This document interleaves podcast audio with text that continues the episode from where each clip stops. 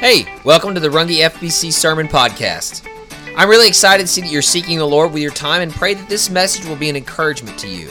Before you listen, however, I just want to issue out a disclaimer. If at any point during this message you feel like you need to work for God's approval and salvation, stop and instead remember that we are saved by grace alone, through faith alone, in Christ alone. Always keep that in mind, and you will be ready to receive from the Lord. Today we're going to continue our study on the book of Hebrews and address the reasons why Jesus had to die. So if you would turn your Bibles to Hebrews chapter 9 verses 15 through 28 and let's listen to the message firmly rooted. Do you ever worry about turning your back on God? Now, I don't know if you've been following the news recently, but in the last month there have been two very high profile people who once claimed to be Christians and have now declared that they're not Christians anymore. First is a man by the name of Joshua Harris, uh, a former pastor and author of the book I Kissed Dating Goodbye. In his statement on social media, he apologized to the LBGT community for condemning the homosexual agenda in his books. He ended up divorcing his wife, and he just flat out came out and said, I'm not a Christian. The second is a man by the name of Marty Sampson, uh, who is a famous songwriter and singing, singer in the worship band uh, Hillsong. You may have heard of it. Uh, in his statement, he said, I am genuinely losing my faith, and it doesn't bother me. I'm so happy now, so at peace with the world. Christians can be some of the most beautiful and loving people. It's just not for me. Now, what bothers me most about these two men is how they served in positions of authority without possessing genuine faith. You may be thinking, well, wait, John, how can you say that? You didn't know their hearts, do you? I mean, can you see their hearts? How do you know they didn't possess genuine faith in God? And please understand that I don't say that with a hint of spiritual pride or arrogance. I only say that because it's what the word of God actually teaches. The apostle John says 1 John 2:19, they went out from us because they were not of us. For if they had been of us, they would have no doubt continued with us. But they went out so that it might be made manifest that they were not all of us.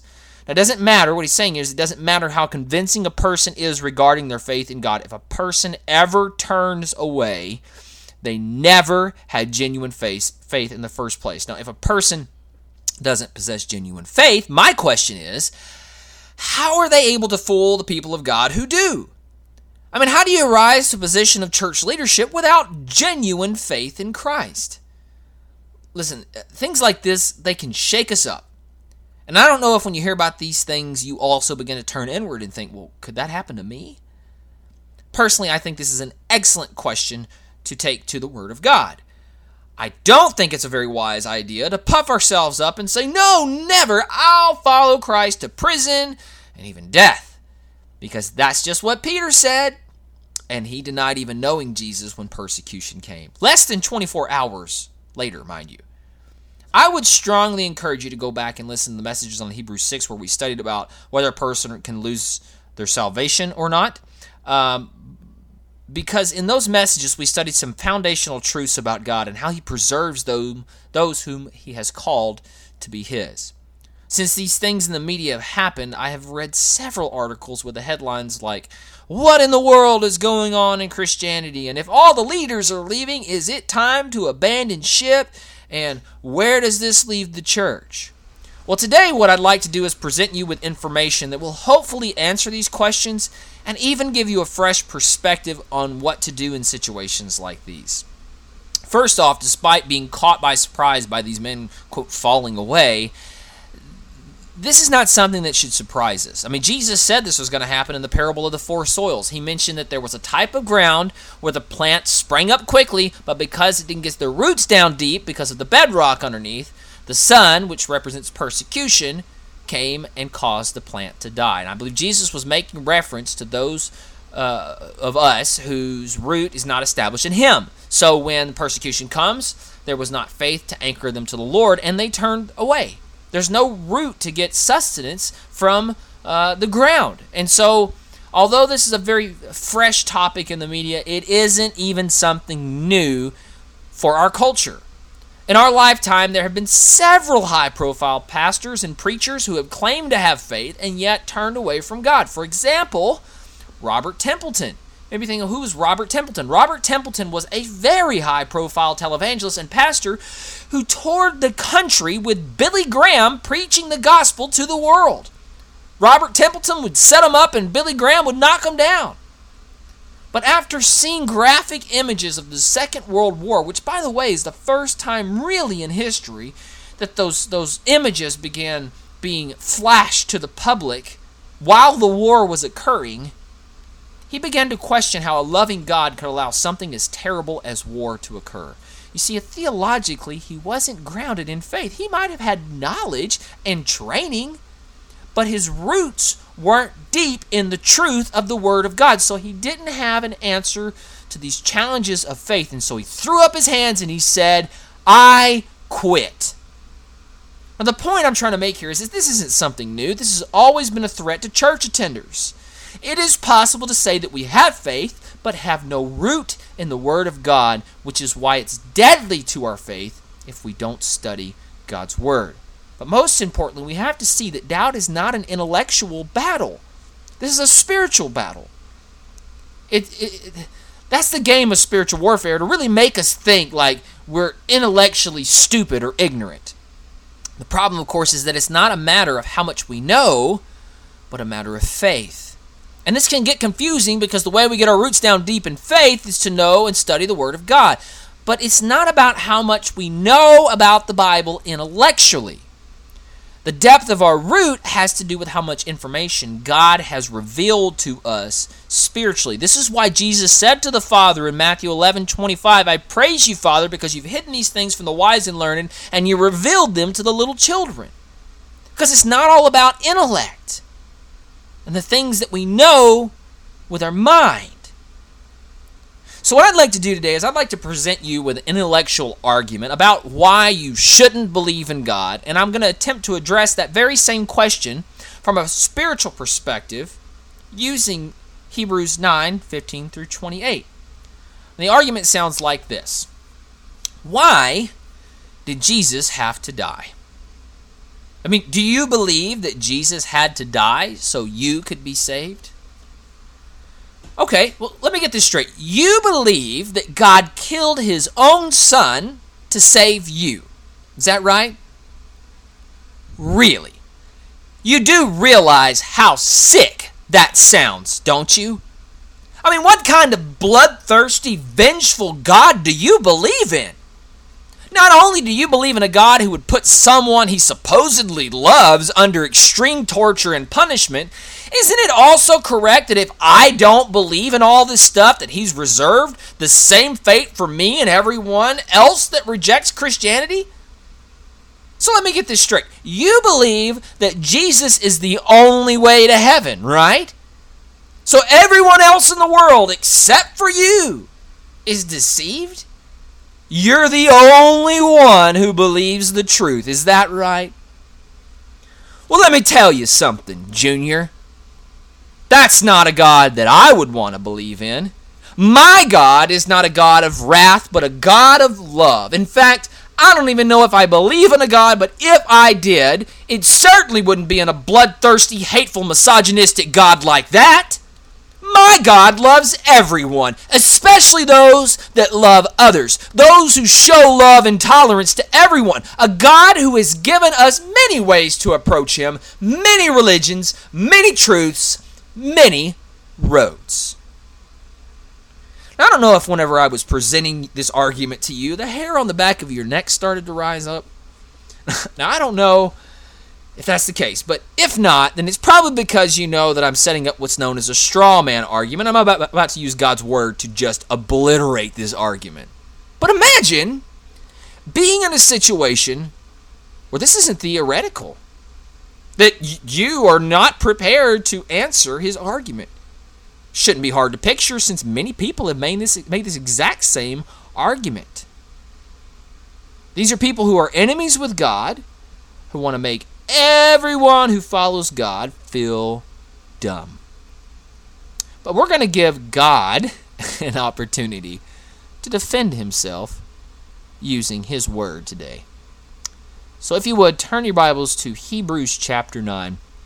We're going to continue our study on the book of Hebrews, Hebrews 9, verses 15 through 28. This is what it says For this reason, he is the mediator of a new covenant So that, since a death had taken place for the redemption of the transgressions that were committed under the first covenant, those who have been called may receive the promise of an eternal inheritance.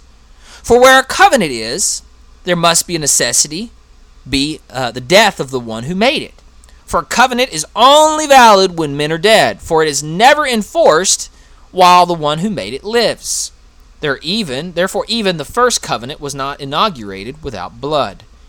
For when every commandment had been spoken by Moses to all the people according to the law, he took the blood of calves and goats with water and scarlet wool and hyssop, and sprinkled both the book itself and the people, saying, This is the blood of the covenant which God commanded you. And in the same way, he sprinkled both the tabernacle and all the vessels of the ministry with the blood. And according to the law, one might almost say, all things are cleansed with blood, and without shedding of blood there is no forgiveness. Therefore, it was necessary for the copies of all the things in the heavens to be cleansed with these, but the heavenly things themselves with better sacrifices than these. For Christ did not enter a holy place made with hands, a mere copy of the true one, but into heaven itself, now to appear in the presence of God for us. Nor was it that he would offer himself often as the high priest enters the holy place, holy place year by year with, with his with blood that is not his own. Otherwise, he would have needed to suffer often since the foundation of the world. But now, once at the consummation of all the ages, he has been made manifest to put away sin by the sacrifice of himself. And inasmuch as it is appointed for men to die once, and after this comes the judgment, so Christ also, having been offered once to bear the sins of many, will appear a second time for salvation without reverence to sin to those who eagerly await him. Let's pray. God, we come to you now, and I just ask that you would um, reveal the truth through your word. God, we can study this and get all the intellectual information that we can gather, but God, without you, it is worthless. And Father, um, I just pray that we would not look at this passage of Scripture through our own world lens, that God, that you might open our eyes so that we can see and open our ears so that we can hear, Father, and really show us how to get our roots down deep in you. Love you, Father, and I thank you for this opportunity to share your word, and I pray, God, that I might somehow do it justice. We love you, Father, and all these things I pray in Jesus' name. Amen. So the question is why did Jesus have to die? If you were here last week, we talked about how there were things that the nation of Israel had to do in the Old Covenant to clean themselves up so they could stand in the presence of God. And this involved all the elements in the temple where each object served a purpose to cleanse people from sin to prepare men to meet with God. And we talked last week about how the new covenant was enacted, one that the author of Hebrews says in 8 6 is superior to the old one and is founded on better promises. Several times so far, he has defined a job description for Jesus in this covenant, and, and I just want to want you to pay special attention to it today because he uses it again in reference to Christ. He says in verse 15, For this reason, he is the mediator of a new covenant. And what I believe he's saying here is that because Jesus offered himself unblemished to the Father, he alone can serve as a mediator between us and God because he stands in God's presence. The high priest would go before God once a year on the Day of Atonement, being cleaned on the outside, but not on the inside. See, Jesus, though, was clean on inside and out. A mediator is someone who stands between two opposing parties and works to bring about a settlement. Consider just for a second the two opposing sides. In the red corner stands the holy God of all creation, the creator of all things, the sustainer of life, the holy and righteous God whose very nature demands that all unrighteousness be decimated and destroyed. He weighs in with all of his majesty and glory, with all Ten Commandments and righteous judgment. In the blue corner, stands the unrepentant sinner, the breaker of all God's laws, the one who has blasphemed God's name and has tried to put himself up on God's throne. He weighs in with all the arrogance and self righteousness he can muster. mistaken in the belief that he ever stood a chance to stand before the Almighty God. Now, Jesus in this scenario is not the announcer who says, Let's get ready to stumble! He's not the referee who says, Okay, guys, I want a good clean fight here, no punching below the belt. He's not the coach in our corner who's rubbing Vaseline under our eyes and saying, This guy's a killer, Rock. He doesn't just want to win, he wants to destroy you. You just got to keep your hands up and stay moving. Jesus is the one who's telling us to throw in the towel now because once that bell rings, we're done for. He's the one who wants us to cancel the fight because we are hopelessly outmatched.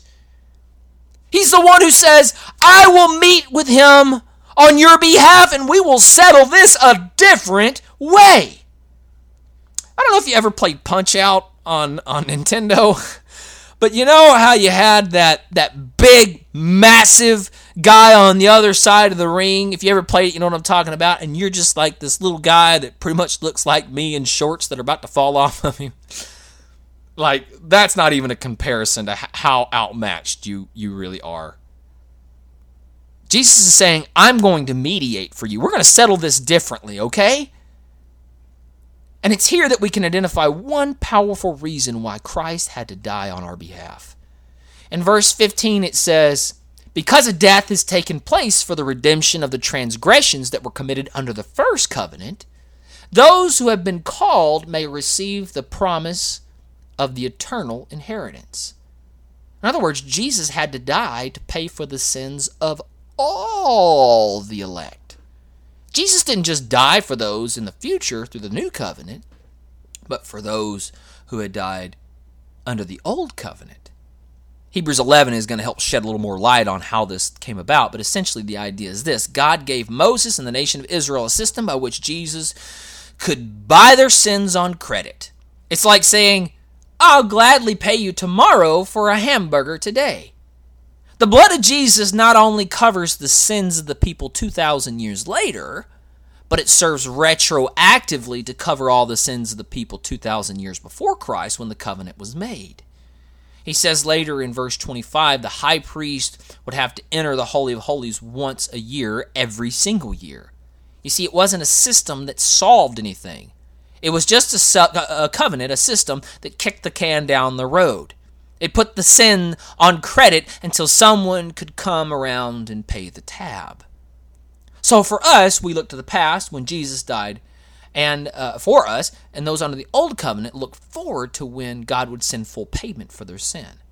And it's when you understand what the author of Hebrews is saying in this verse that verses like Psalm 18, 1 and 2 make more sense. King David said, I love you, Lord, my strength. The Lord is my rock, my fortress, and my deliverer. My God is my rock, in whom I take refuge, my shield, and the horn of my salvation, my stronghold. In other words, I'm going to camp out inside your castle, God, because you're my refuge and shield. You are the one who's going to bring me salvation. I trust that you will keep me safe until that answer is given. Man, God is sick. All who don't believe in Jesus are doomed to eternal suffering. Well, hang on, hang on. You're missing a few elements in your argument. Let's bring some full perspective to that situation, shall we? First, I think it's important to keep in mind that when you worship the actual God, not just a God of your own choosing or creation, you will see that He always pointed us to Christ. Nothing has changed. Not just those who lived after Christ, but those who lived in anticipation of what God was going to do about this sin problem under the new under the old covenant. And the most beautiful element of what Christ did for us on the cross is that he wasn't drugged there kicking and screaming. Jesus went willfully. You want to talk about a God of love. Well, what communicates love the most? Jesus told his disciples in John 15 13, Greater love hath no man than this, than one who would lay down his life for his friends. Oh, that's sick, is it? Because from Jesus' perspective, the one who actually went to suffer and die on our behalf, not somebody who just talked about it later on, he willingly went to show us how much he loved us. It was, in his mind, the greatest expression of love. So, yes, Jesus had to die to pay for all of the sins of the elect, but also, Jesus had to die to enact the inheritance for all the beneficiaries. So far, we talked a lot about the Old and the New Covenants in our study in Hebrews. And thankfully, here in verses 16 through 18, the author of Hebrews brings some clarity on what a covenant is. Let me read that again. He says, For where a covenant is, there must be a necessity, uh, must of necessity be the death of the one who made it. For a covenant is valid only when men are dead, for it is never enforced when the one who made it lives. Therefore, even the first covenant was not inaugurated without blood. What he's saying here is that a covenant is very much like a will. Now, today, just like covenants, wills can be conditional.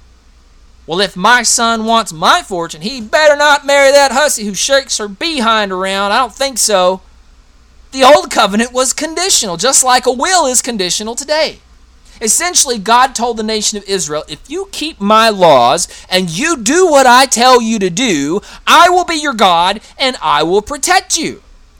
And as the author of Hebrews mentions in Hebrews 8, the new covenant was made on better promises. What better promises? Well, before we go there, just keep in mind, just like how the old covenant was conditional, the new covenant is conditional too. Wait a minute, Pastor John. That's not grace. Well, just listen. John 3:16 For God so loved the world that he gave his only begotten son that whosoever believes in him will not perish but inherit eternal life. What are the benefits of this covenant? What are the benefits of this will? Not perish but inherit eternal life. What are the conditions of this covenant? What are the conditions of this will? Whosoever believes in him. Belief in his only begotten Son, Jesus. Wait a minute, you're telling me that all I have to do is believe? No law keeping, no cleansings, no killing goats, just believe? Believe, and all I have to do, and I, that's all I have to do, and I get to walk unafraid into the presence of the Almighty God. Well, let's keep in mind that it's easier said than done, and we'll get to that in just a minute. The author of Hebrews points out that the covenant wasn't enacted until the ones who made the covenant died. God, whoever whoever writes a, a, will has to die before that will is put into place. And see, God made a covenant with Moses and the Israelites, and the author tells us the only thing that was dying there was the goats and the oxen. But see, when Jesus arrived on the scene, Moses and the Israelites were dead. If God made this covenant with Moses and the Israelites, and they died, who was the only one left alive who made this covenant? Oh, it's so sick that God would kill someone that he supposedly loved. He sent his son to be tortured and to die. Well, hold on a minute, Junior. You're forgetting a major fact in your argument, and that is that Jesus is God. John 1 1 in the beginning was the Word, and the Word was with God, and the Word was God. He was with God in the beginning. It's one thing for me to put my son through extreme punishment for someone else. It's a whole different story for me to do that to myself so that they can be saved. Oh, well, my God is a God of love. No, your God isn't a God of love because he doesn't care about you. Even if he were real, which he's not, he's never done anything for you. At least my God cared enough about my soul that he gave himself up for me. And let's not forget, yes, Jesus did die on a cross. He suffered and he died, but Jesus didn't stay dead. He says, No one has taken it away from me, but I lay my life down on my own initiative. I have the authority to lay it down, and I have the authority to take it back up again. This commandment I received from my Father. John 10 18. Jesus had to die to ensure that the will would come into effect, but hey, he didn't stay dead. Jesus had to die that by his blood we might be prepared to face judgment. The author says in verse 22 without the shedding of blood, there is no forgiveness. What kind of masochistic, bloodthirsty God requires blood to pay for sin? The kind of God that's sovereign and says, this is the way things are going to be, and no amount of arguing or rationaling is going to change things. And we talked last week about how God spared Adam and Eve by killing an animal on their behalf and clothing them with its skin. Now, it sounds sick until you realize that a law was broken and there had to be punishment. Think about this for just a second. He gave them one law. One! Don't eat that fruit. And what's really sick is that they couldn't even keep one law, not one. So God spared them because of His grace. God warned them in advance, don't eat it or you will surely die, and he spared them by killing something else on their behalf. No, no, not a goat. Himself. Jesus came as our perfect sacrifice, the holy and spotless Lamb of God, to take our punishment so that we might stand before God at judgment unafraid. Well, that's just sick. Okay, all right, let's say you actually had the ability to stand before God and make that accusation. You don't. Romans 9:20 says, "Who are you, O man, who answers back to God?" But let's pretend for a minute that you could stand before God and accuse him of wrongdoing. You're forgetting probably one of the most important elements of how all this went down. You're right under God's sovereignty and perfect knowledge, He did send His Son Jesus to suffer and die on a cross on our behalf. You're absolutely right. But who actually issued out that suffering and punishment? Ironically, it was the same men who were responsible for sacrificing the lamb upon the altar under the Old Covenant who were responsible for sacrificing the Son of God under the New Covenant we really should stop asking the question, why did Jesus have to die, and start asking the question, why did they kill him? In case you need a little bit more time to think about that one, Mr. Atheist, let me explain some of their motivations.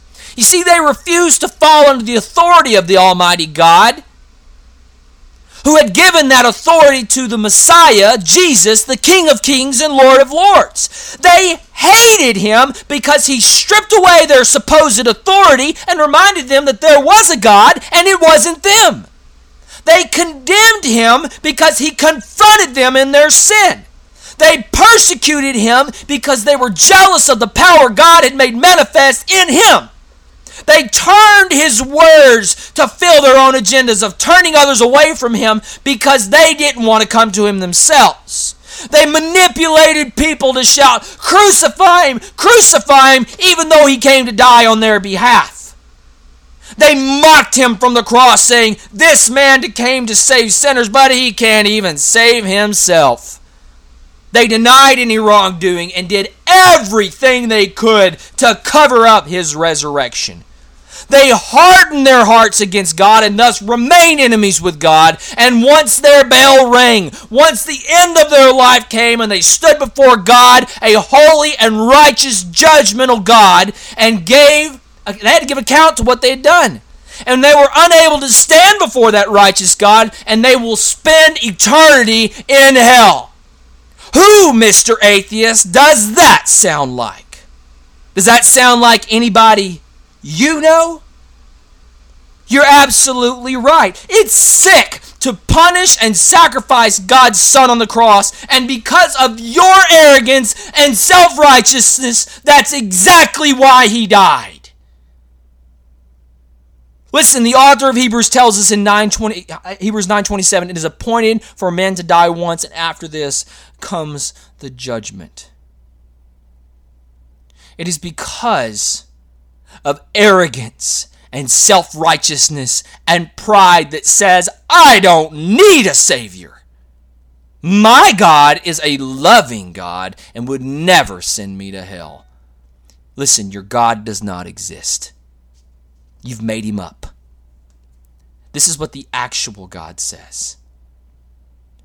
Don't eat that fruit. Don't do that. And you did it. You're guilty. Listen, this, this is why it is so important that Jesus had to die. to give us hope as we would stand before judgment. Jesus had to die so that we might be cleansed by his blood, so we can stand before God unafraid. Jesus is our mediator, the enactor of the will, the one who makes us right before God. As you can tell, I get a little heated when people try to make me and those I love feel stupid for following Jesus. But probably the most frustrating thing in all of this is that despite all the information that's found in the book of Hebrews, people still refuse to submit to God. And this is because it's not about intellectual knowledge. No, no, no. It's not about how much we know, but about how much God reveals to us when we and we spiritually understand. And it starts with I'm a sinner. And I'm in big trouble. Then the things that God did for us by sending his son to die for us on a cross why it might seem sick to the world. No, no, that is the most beautiful truth that you could ever know. It's not about how much we know, it's about how much God reveals to us. Well, these men of faith turned away. No, no. They didn't have their faith grounded in God, but in other things. I'm sure they had lots of information. They studied the Bible and, and learned a lot of intellectual things, but see, their roots weren't down deep because there was bedrock in their hearts. All we have to do is believe in Jesus. Well, do you understand how impossible that is for man to do alone? We cannot come to God on our own terms. Jesus said, No one can come to the Son unless the Father has enabled him. Dietrich Bonhoeffer, who's no Jesus, he's a, he's a German pastor, he once said, When Christ calls a man, he bids him come and die. Come on, come die. Come lay down your life. Only God can convince a person to do that.